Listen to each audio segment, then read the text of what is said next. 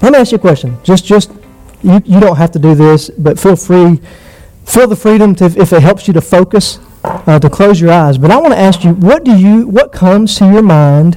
What comes, what words or what um, images come to your mind when you hear church? What does it mean when you say going to church? What does it mean when you're telling your coworker, man, church was good this weekend? What do you, what do you, what do you envision? What do you think about? Okay? Well, good. That's amen. What, what do you think about when you just hear church? Like the noun church.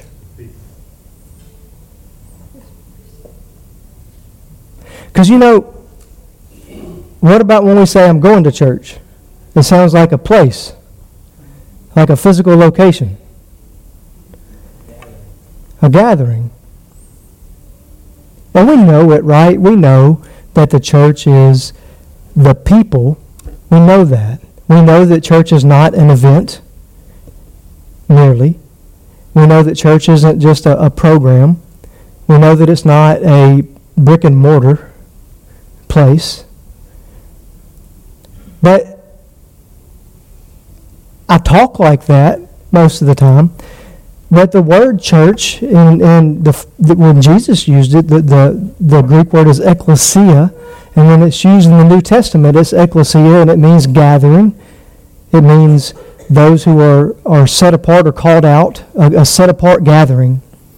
And so when we talk about having church, doing church, being church, we're talking about us believers who have been set apart by God, saints, as a separate people of God from the world, from people who are not trusting Him, from people who are not followers of Christ, for people who are not the church. Now, I submit to you that we face especially I think in, in Western, maybe more American, or maybe even more Bible Belt Christianity, we face a temptation to see church as an event, as an hour and a half or two hour long gathering on, on a certain day of the week.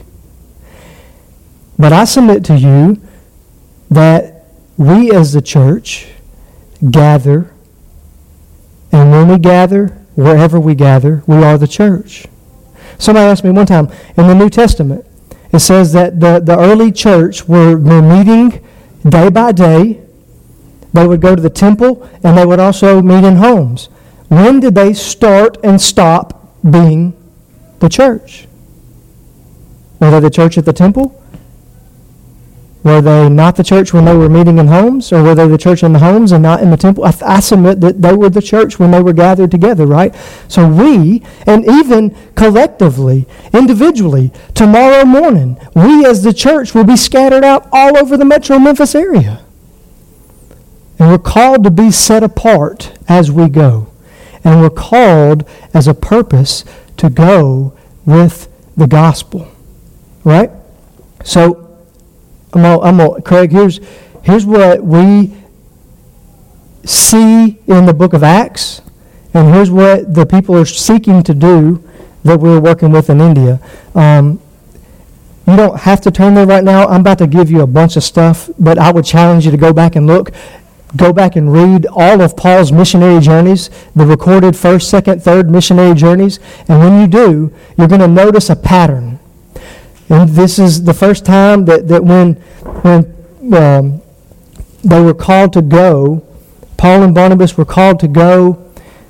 They left Antioch, they went to Cyprus, then they went on their first journey. And what would they do? They would enter into places that did not have the church or believers. So they had to first enter into the empty field. Then they would preach the gospel, right? They would proclaim the gospel in that new place. And when believers came to Christ, they would teach them and, and disciple them. Their goal, you go back and read the first, second, and third journeys. Much more, you'll see it much more heavy in the third and fourth journeys. Sorry, the second and third journey, I just straight up added a journey. The second and third journeys, they had a lot more opportunity because there was more established believers and they would gather those believers into bodies of christ churches raise up leaders when possible if they hadn't got run out of town yet and as those lead, they would pass off the church to those local leaders and they would go to a new place. They would enter into an empty field. They would preach the gospel. They would make disciples. They would plant churches, raise up leaders, and continue the process. And as you read the New Testament, you'll see this pattern. It's going on in the New Testament, and that's what we, we see happening all over the globe, even right now. The church is rapidly expanding. The, the church, the kingdom of God is rapidly expanding in other places. So, what is church? What does New Testament church look like? What, what does the church do? So, we would teach people that a, that a healthy church has, has uh, five functions, if you will. And this is how we used to say it at Longview Point, and so it always messed me up because I would say it the way we said it. We would say worship, connect, grow, serve, go. We gather together to worship Christ, to connect in fellowship with one another, to grow together in Christ, to serve, and to go and be on mission. Worship, connect, grow, serve, go. Y'all remember that? Remember, we used to say it like rote memory. Worship, connect, grow, serve, go. Worship, connect, grow, serve, go. Worship, fellowship, discipleship, uh, worship, connect, grow, serve, go. Service and make disciples. Mission. Okay? That's what they're doing. Now look at this. I'm going to go I'm going to give you a, just a snippet, okay? This is in Acts chapter 14. This is just a snippet. This is one place that you see all five parts of the church planting uh, strategy, okay? The five parts entry, evangelism, discipleship, church formation, and leadership development. Okay, those are the five parts that you see Paul doing throughout his missionary journeys. Now, I really want to encourage you go back and look at it. Look at all three of those journeys and see if you see him entering into new places, proclaiming the gospel, making disciples, planting churches, and raising up leaders. Go back and look. But here's one spot, okay? In Acts chapter 14, Paul and Barnabas were basically run out of Lystra. And it says that, verse 20, um, remember how he got, he got stoned and left for dead? They dragged him outside the city and left him for dead, but the disciples gathered around him. And um, I'm assuming when they did, they were praying, but that's me assuming. Um, verse 20. But when the disciples gathered around him, he rose up and he entered the city. That's crazy to me. He went right back. But he entered that city, so he had already entered into Lystra. And on the next day, he went on with Barnabas to Derbe. So now he's entering into a new place, entering into an empty field. And when they had preached the gospel to that city, and had made many disciples, they returned to Lystra and to Iconium and to Antioch. Listen to verse 23. Strengthening the souls of the disciples, encouraging them to continue in the faith, and saying that through many tribulations we must enter the kingdom of God. Now, that's not a very popular message, is it? Hey guys, y'all trusted Jesus now. Remember how Paul got drug outside the city and stoned and left for dead? Saddle up. this is how it's going to be. You're following Christ, expect to suffer, but one day you're going to enter the kingdom of heaven and it's going to all be worth it. But he was strengthening the souls of the disciples, encouraging them to continue in the faith. Now look at verse 23. Sorry, that was 22. Verse 23. And when they had appointed elders for them in every church with prayer and fasting, and then they went to the next place. So, in that one little paragraph, we see a snippet of Paul's strategy entering into empty fields, preaching the gospel, strengthening the disciples, planting churches, and raising up leaders. Did y'all see all that there? Yeah? Well, guess what? That's not even what our Bible study is about. That's context, okay? That's context. Somebody asked me what I was preaching tonight. I'm like, here we go. We're, we're just going to rock and roll. Um, here's what I was thinking. two weeks ago, Brother Wade preached about prayer, taught us about prayer. And so last week we prayed through a passage together. And we, we I hope we're putting some, some practical application to that message, saying here's a way that we can grow in our prayer. We can pray the Bible. We can pray back God's word to Him. So tonight we talked. Last week we talked about evangelism. It was a really good sermon. Um, if you haven't heard it, you can listen to it online. And how it's our, it's our, not just our job, but our privilege to worship Jesus by proclaiming the gospel to people who don't know him, right? And so I thought tonight, let's be practical. Let's talk about the church and our job and our privilege and our power to go out and proclaim the gospel, to go out as the church. That's one of our main goals. Somebody said one time, the church does not have a mission the mission has a church. You get that? Why do we exist? Why do we exist as the bride of Christ? To proclaim Jesus, to strengthen the believers, to worship Him in obedience, to go out and expand His kingdom across the street and around the world. 5 0. All right. I know. I got. I must. I think I must have ADD. Um, we are called as the bride to go out and make Him known. We're set apart for that purpose. All right. Now, in Acts chapter two, we see a little snippet, another snippet, if you will. Now, this is brand new. Okay, you remember Pentecost, where Peter goes out and the Holy Spirit comes and the believers are, are speaking and everybody there is able to understand the gospel in their own language. How fabulous, how miraculous, how amazing that must have been. And the people there are like, well, this is really wild. These guys must be drunk. And Peter stands up and he begins the sermon. We're not drunk. It's only nine in the morning. And he preaches the gospel.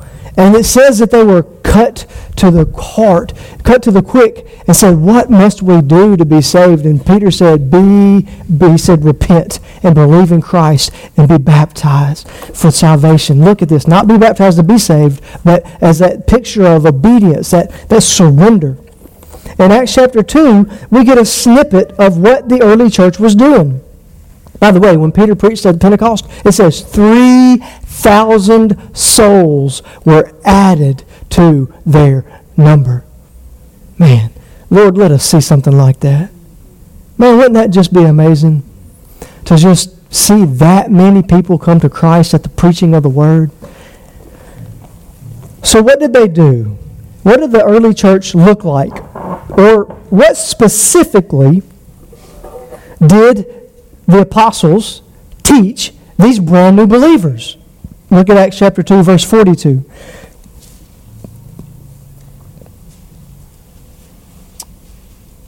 All right, for context, verse 41. So those who received his word were baptized, and there were added that day about 3,000 souls.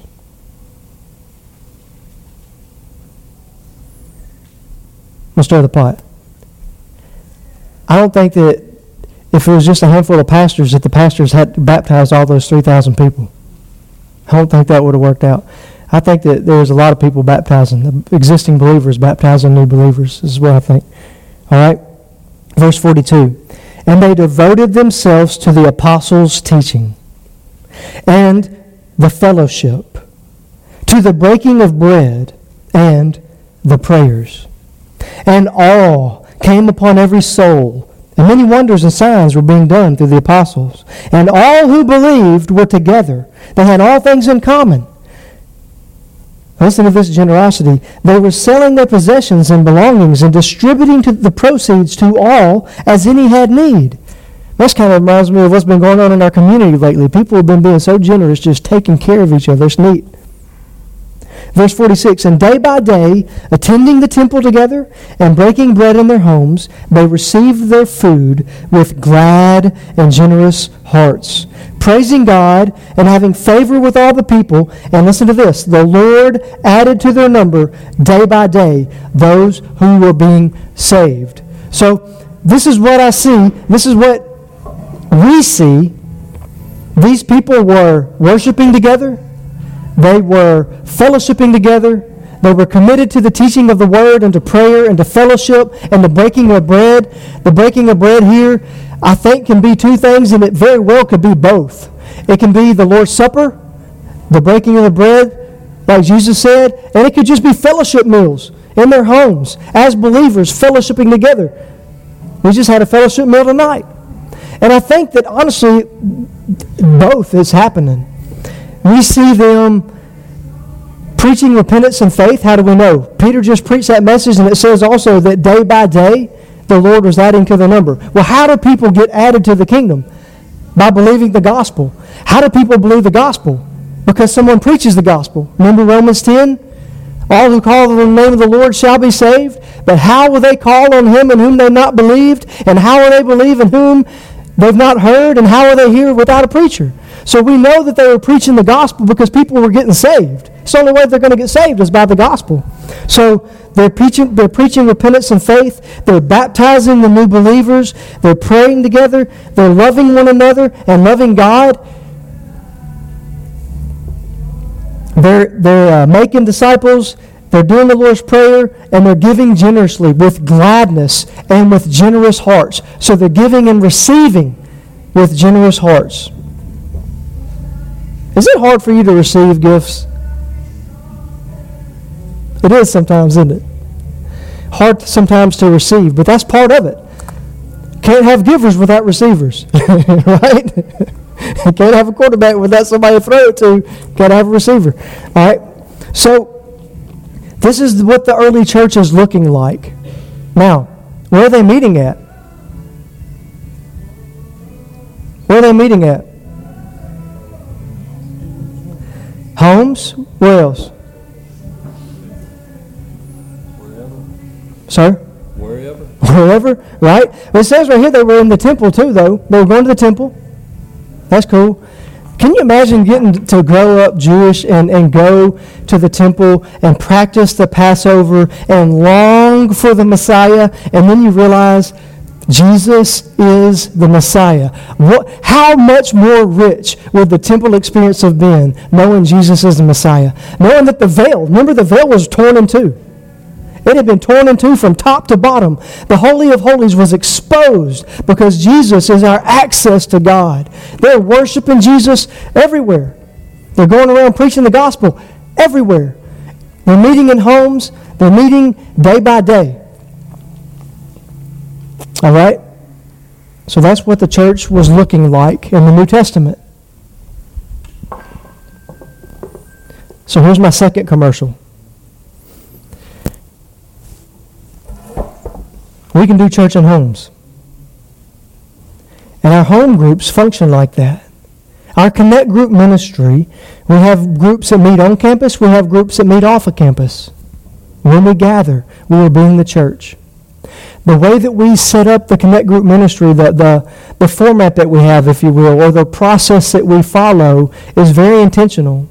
We break our time up into thirds, looking back, looking up, and looking ahead. Looking back is a time of fellowship. It's a time of accountability. It's a time of encouragement. Looking up is studying the Word together and seeking to discuss how do we apply this to our lives. And looking ahead is specifically this week, how will I obey what we have learned? We are growing in Christ. So Connect Group Ministry is not meant to be a master teacher giving a lesson. It's meant to be a, a, a, group discovery of studying the Word together and applying it, the Holy Spirit applying His Word to our hearts, so that we're not gathering just for information, but for transformation. That's our heartbeat. And we have home groups that are meeting. Maybe not quite like the home groups that met in the New Testament. It's a funny thing about homes Never run out of them. There's homes everywhere. We can continue without limit to start more groups and homes. And as more people come into the kingdom, more homes are available. And as more disciples are made, they can be leading groups in their home and reaching their people, their oikos, their folks that need Christ. And we can continue not just to disciple people within these walls, but to spread groups all over the metro Memphis area. Now, Show of hands. How many of you guys work outside of Hernando, Mississippi? Okay? How many of you guys work in the Memphis, in, in, in, in Tennessee? Okay? How many of you think that it's hard to get somebody to come from Memphis to church at Longview Point? It can be done. We've got people that come from Bartlett. We've got people that come from uh, a place so small down south that I don't even know the name of it. we got people that travel, right? But we can take the church to them. We can gather and have Bible studies in our workplace, and we can follow that three thirds connect group format. We can have connect groups all over this place. And we can see new people come into the kingdom as we share the gospel and as we make disciples and as we teach them how to walk with Christ. And maybe, God willing, as we gather churches and raise up leaders.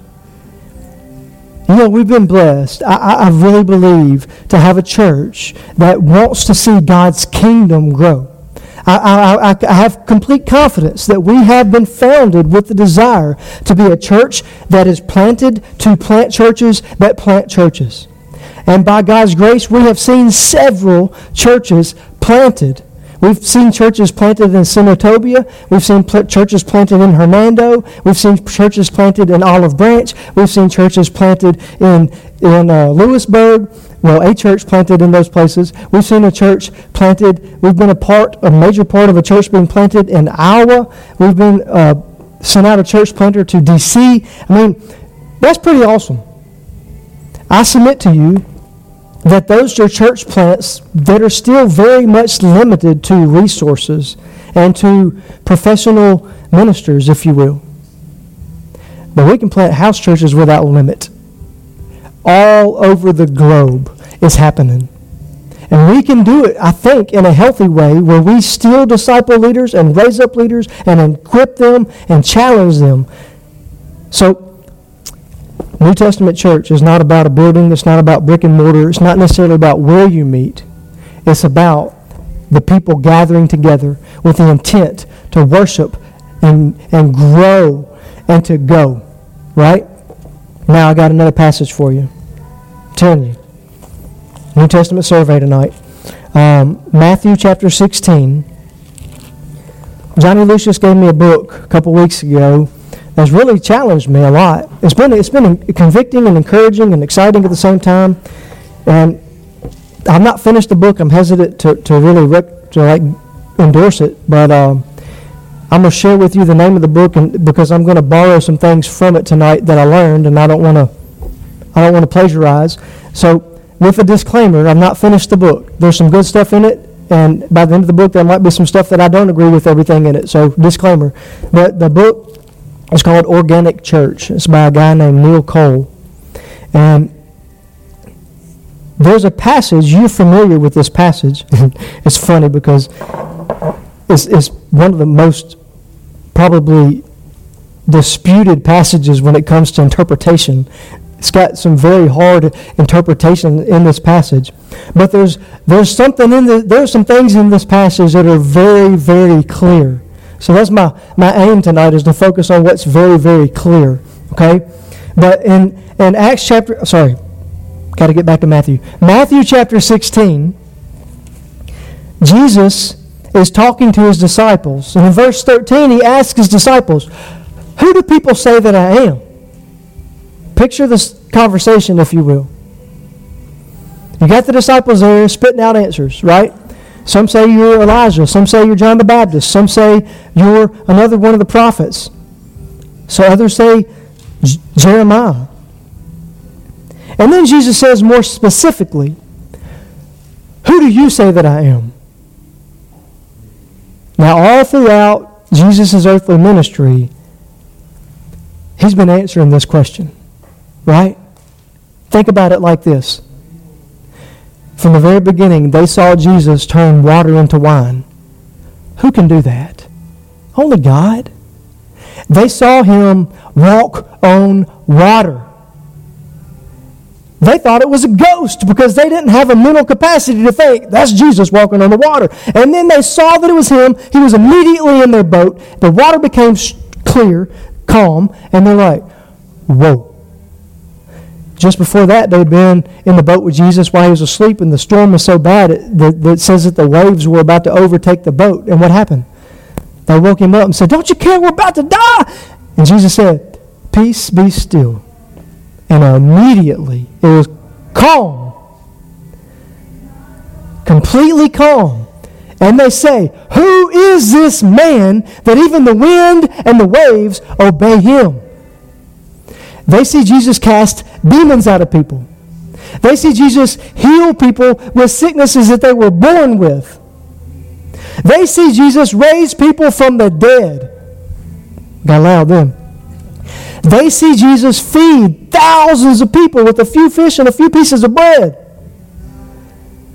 They see miracle after miracle. And every time they're learning just a little bit more about who Jesus is. And Jesus said, Who do you say that I am? And Peter says,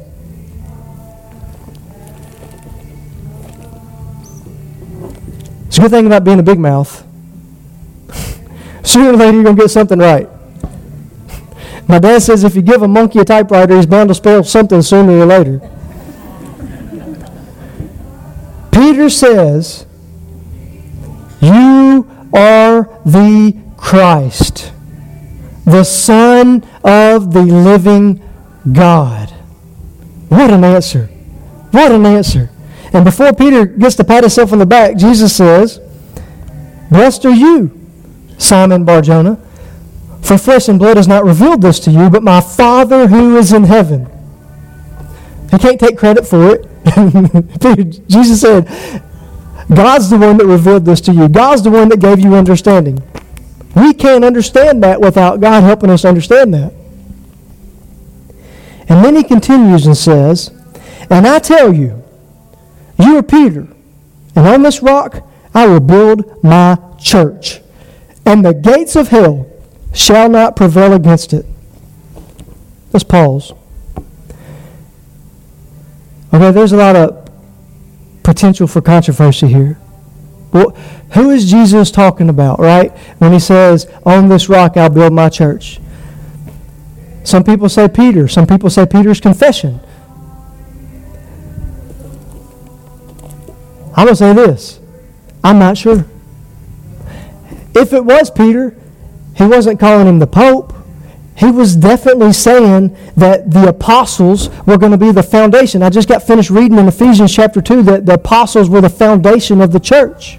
But here's what I do know Jesus said, I will build my church, and the gates of hell shall not prevail against it. Now, here's what I learned from the book. There are five things about church here in that statement, in that sentence. Okay, five things. Number one, Jesus builds his church. He said, I will build my church. Jesus builds his church.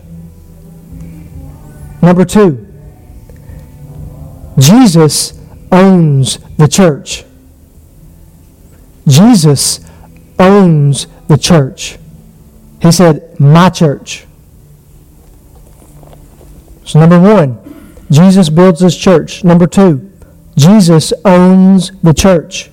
Number three, the church is meant to be growing. The church is meant to be growing. The church is meant to be growing.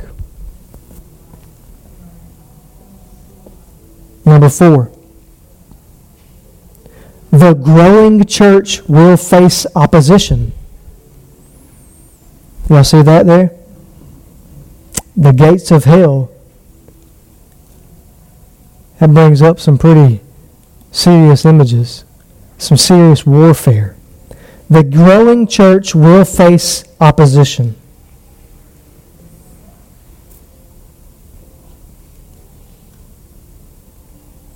Number five, the church that Jesus builds is unstoppable. the church that Jesus builds is unstoppable. Now, let me comment on these. I just wanted to make sure we had time to give you all those. Jesus said, I will build my church. It's not fancy programs and schemes that build a church. And it's not eloquent speakers that build a church. And by the way, I had a professor in seminary that pounded this in my head. This isn't talking about transfer growth. This isn't sheep shuffling. This is new people coming into the kingdom, church growth. That's what it's talking about. I will build my church is the church will reach more and more people who are currently living in darkness. That's our goal, okay? Now, is it bad for somebody to move into our area and join our church? By no means. We want people to be plugged in in fellowship, and we want people to be growing in Christ, challenged, equipped to go and do ministry. We want to have people here covenanting, covenanting together to be on mission with God. We want to go out and storm the gates of hell and see Jesus grow his living it out every day. We had a sermon on evangelism. And today I want you to know if you go out and you preach the gospel faithfully, you do not fail. The results are not up to you. If you share the gospel, you do not fail. If they reject the gospel, you did not fail. If you feel like you didn't say it as clear as you wish, just today, okay? I've trained you guys how to share the gospel. I have, I have done it in, at times where I thought, man, that was about the most clear gospel presentation I have ever heard. A little pride. I get prideful. Today, I had a chance to share the gospel with a lady, and I fumbled and bumbled through that thing, and I just left and said, God, would you please help her to understand it? Because I don't even know how that sounded. I couldn't even figure out what I was trying to say. but I tried. I tried. And you know what? One time, I preached at the jail, and it was so jumbled and bumbled, the guy came up to me after I preached and said, Man, I don't understand anything you said, but I need to get saved. we just got to go out and try. Let's just try. Jesus builds his church as the church faithfully goes out and preaches the gospel. But it's not clever programs. It's not a bunch of money. It's Jesus builds his church. Number two, Jesus owns the church. You see the possessive there, right? My church. Guys, I've heard stories that make me cry. I'm not lying to you. I was talking to one of our pastors not that long ago who served in a in an area where churches would rather die than reach people that are not like themselves. And as he told me those stories, it made me cry. And then as he told me more, it made me a little bit angry. Like, how dare we have that attitude? The gospel is for all people. I'm reading that in Ephesians. You know we're all Gentiles, right? Unless you're a Jew. We're all, because of the new covenant, going to all people blessed and receiving the gospel because we're not originally the Jewish people. We're all on even ground, even us and the Jewish people. We're all, we all need the cross. We all need salvation. We all need God's grace. But this is Jesus' church. It is not our church, and it's not about our preferences. It's about what He wants. This is His church. Number three, the church is meant to be growing. He says, I'm building my church. Y'all ever driven down the road and seen a building project? You drive by two or three days later, it's a little bit bigger. Two or three days later, it's a little bit bigger. You don't drive by a building project and see it get smaller and smaller, right? He said, I will build my church. The church is meant to be growing. Well, I can, I can, I can uh, corroborate that. Matthew 28 says, as you're going, make disciples of all nations. There's no way the church is going to grow if we're not making disciples of all nations. But it's very clear that since we're supposed to go and make disciples of all nations, that it's supposed to be growing. Does that make sense? Number four, the growing church will face opposition. The gates of hell may try to stop a growing church. They can't. They cannot. We're going to go into the darkest places, and our light is going to shine the brightest. And as we go into those strongholds, where people have been separated from Christ for ages, maybe for, for all of known history. There'll be opposition.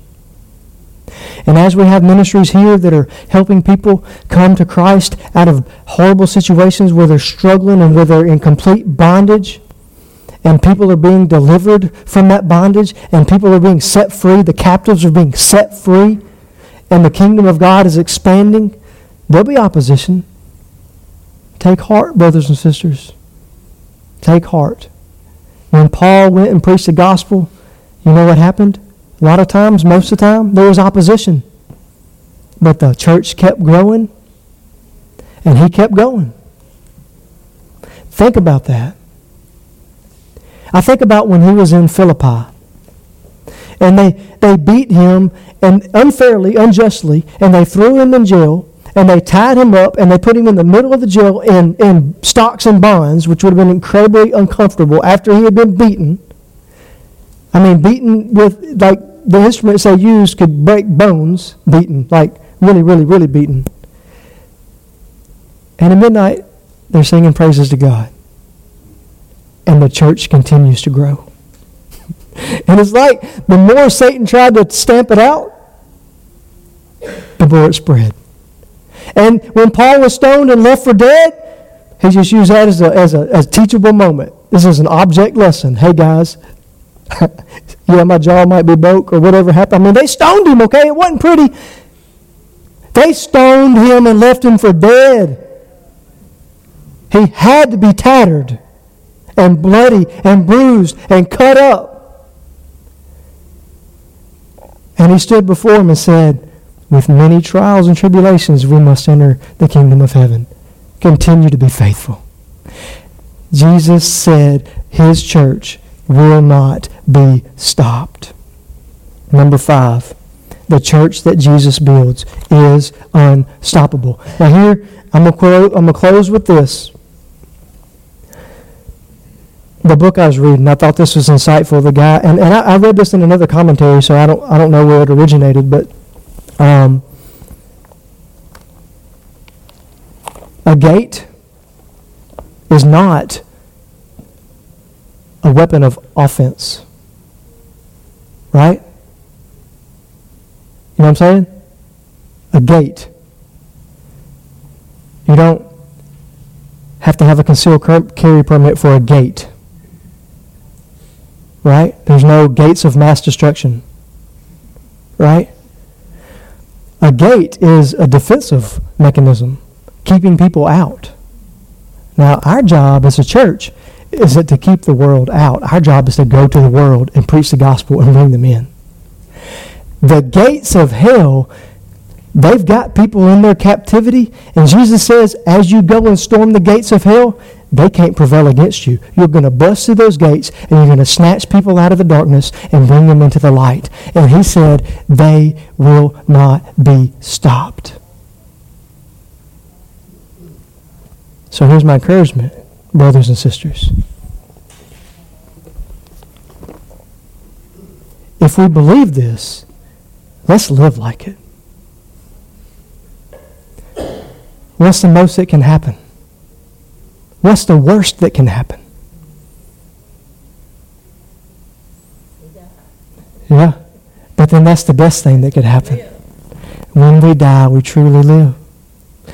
Y'all heard what Jim Elliot said, right? He is no fool who gives what he cannot keep to gain what he cannot lose.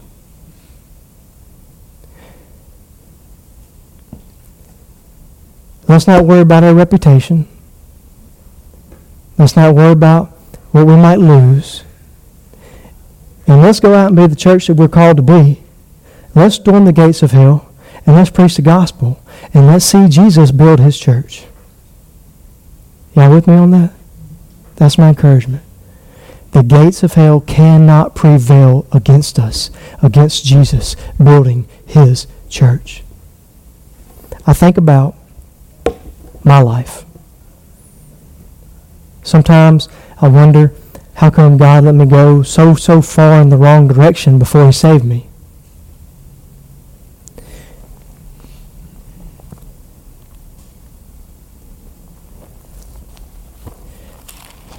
I've done so many things that I'm so ashamed of.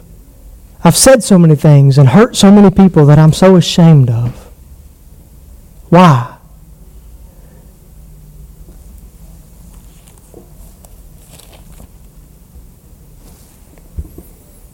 In Ephesians, I'm reading through Ephesians in my quiet time. And Paul writes that God has blessed us through Jesus with every spiritual blessing in the heavenly places. He chose us in Christ before the foundation of the world, that we should be holy and blameless before Him. In love, He predestined us as adoption as sons through Jesus Christ, according to the purpose of His will, to the praise of His glorious grace, with which He has blessed us. He's given us forgiveness of our trespasses. He's lavished upon us his wisdom. He's saved us, and He's given us an inheritance, a hope for heaven and eternity. He's sealed us with the Holy Spirit. We were dead in our trespasses. I was dead in my trespasses, spitting in Jesus' face, running hard from God, loving sin and hating God. I was dead. I was a son of disobedience, carrying out the desires of my body, the desires of the flesh. It says, by nature, children of wrath, like the rest of mankind. But God, being rich in mercy, because of the great love with which He loved us, even when we were dead in our trespasses, He made us alive together with Christ. By grace you have been saved. Ephesians 2, verses 8 and 9. By grace you have been saved through faith, not of your own doing. It is a gift of God, not as a result of works, so that no one may boast. We are his workmanship, created in Christ Jesus for good works, which God prepared beforehand so that we would walk in them. I used to walk according to the flesh, and now, because of God's grace, because of His salvation, now I have worked according to the good works that He has planned for me to work. Now, I love my family. I love my church. I'm called to be a preacher of the gospel. It's so different than the path that I was headed on before God got a hold of me. Now listen, read all that for context's sake. Paul said in ver- chapter 3, verse 7, Of this gospel I was made a minister according to the gift of God's grace, which, he was, which uh, was given to me by the working of his power. I love Paul's humility, verse 8. To me, Though I'm the very least of all the saints, this grace was given to preach to the Gentiles the unsearchable riches of Christ. I love that phrase. Meditate on that for a couple days. The unsearchable riches of Christ. We get to preach the unsearchable riches of Christ. Listen to this. And to bring to light for everyone what is the plan of the mystery that was hidden for ages in God who created all things so that, listen to this, context, okay? The church is a new thing, relatively, not in God's mind, but practically. For ages, for ages, people were waiting to see this beautiful mystery of the, the rebirth of the new creations in Christ, of this church who is one, Jews and Gentiles alike, all unified, one body Verse 10 So that through the church the manifold wisdom of God might now be made known. Manifold wisdom of God. There's another phrase to meditate on manifold. You know what it means? I looked it up. It means very varied, many facets. The manifold wisdom. Think about God's wisdom, okay? A just and holy God who must punish sin. A loving God who forgives. You see his wisdom in the gospel. Sin was paid for. His wrath was satisfied. Jesus is our propitiation, the Lamb of God who takes away the sin of the world. Jesus died on the cross to pay the penalty for our sin debt. But you also see in God's wisdom his love. He provided a way for us to be forgiven. Sin is dealt with and paid for, and we can be forgiven. He made him who knew no sin to become sin on our behalf so that we might become the righteousness of God. On the cross, in the wisdom of God, sin was paid for and we were justified. God's manifold wisdom is seen through the church. Now think about it. Think about us as everybody in this room as individuals, all the different backgrounds, all the different ages, all the different life stages, all the different preferences, all the different culture, and all the different pasts experiences. And here we are, this ragtag, motley crew, showing the mystery of God, loving each other just like a brother and sister. Completely different from all angles, yet completely alike as the body of Christ. How amazing is that? I mean, think about it. We may not have that much in common, but we have everything that matters in common. Fit into his family. All for the sake of glorifying his name and making this mystery known. That's the church.